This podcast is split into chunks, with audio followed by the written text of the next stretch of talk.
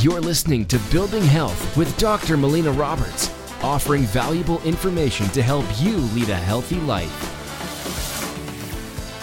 Welcome, I'm Dr. Melina Roberts, and I want to talk today about five tactics to treat insulin resistance. Now, what is insulin resistance? Insulin resistance is when our cells our cells have on them insulin receptors. And those insulin receptors what happens is when insulin gets released from the pancreas that insulin will go into those insulin receptors and then will allow glucose or sugar to go into the cells. And when they go into the cells they help to make energy in the body in those so cellular energy in the body.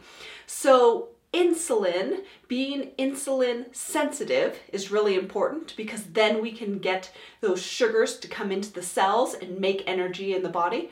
And if our cells are insulin resistant, so those insulin receptors will go into those receptors and they won't adequately, they won't effectively be able to bring sugar into the cells. So sugar just stays in the extracellular space and can cause numerous other problems.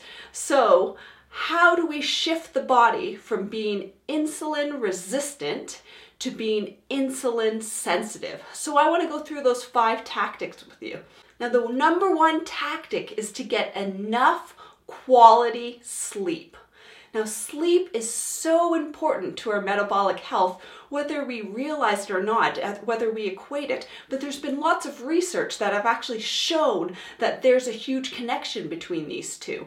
If you have 24 hours of sleep deprivation, it actually shows that the insulin sensitivity actually decreases. And even if you have partial sleep deprivation, then you also it'll also show that you have insulin resistance.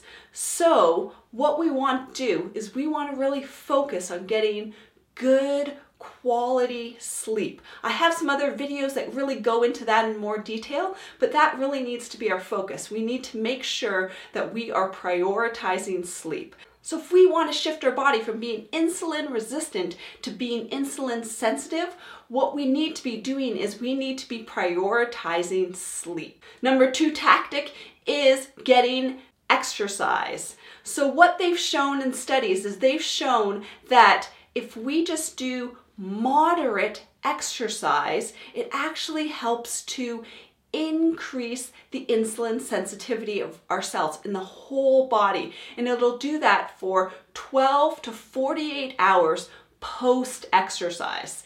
So this is really important for us to understand is that the more that we exercise that that will actually increase the sensitivity of our cells. So this is another important tactic that we can do to shift our body from being more insulin resistant to being more insulin sensitive. The third tactic is decrease stress. Now, this can be a big topic in itself because most people, when they think of stress, are thinking of mental emotional stress. And we should definitely be working on decreasing mental emotional stress. But there's other stressors on the body. These are different toxins that can be coming into our bodies. These can be everything from eating the wrong foods to having uh, toxic loads, environmental toxins that are coming into our body, heavy metals that are coming into our body. This can also be from um, immune challenges. So if we have we have fungal infections or bacterial infections or viral infections or parasite infections.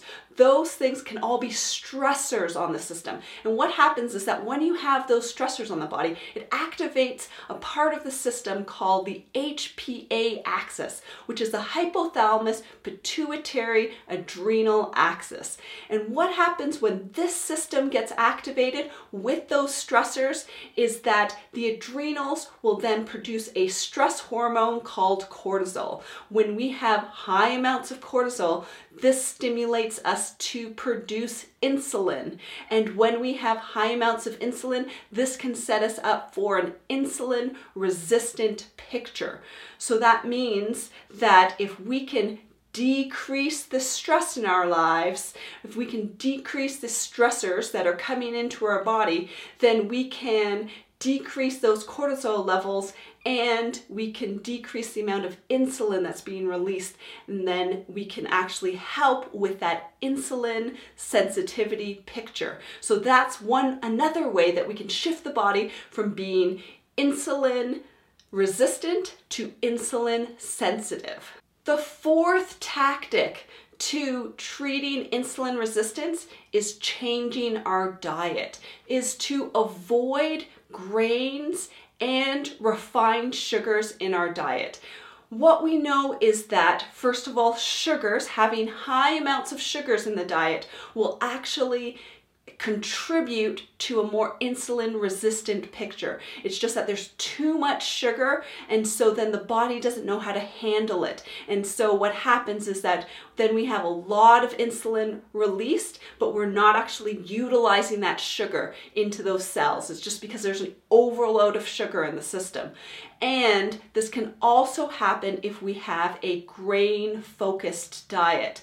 So, what happens with grains is that when we consume grains, they turn to sugars rapidly in the body. And so, this is the same as us having lots of sugars in our system. And often people don't equate it to the same thing. They're like, no, I don't have a lot of sugar in my diet, but my diet is filled with a lot of grains. You know, they're also having those cereals for breakfast.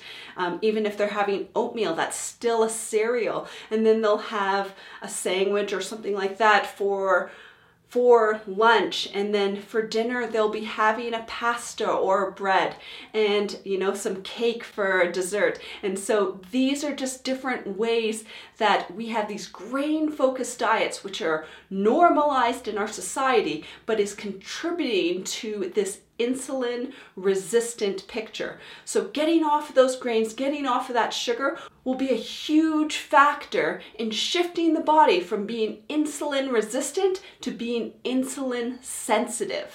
The fifth tactic to treating insulin resistance is to take a supplement called berberine. And berberine, what it helps to do is actually helps to increase the sensitivity of those insulin receptors on our cells. So, berberine is actually very effective, a very effective supplement if insulin resistance isn't resolving with all of the other tactics. It's a nice one to add in to help to improve and shift your body into a more insulin sensitive picture.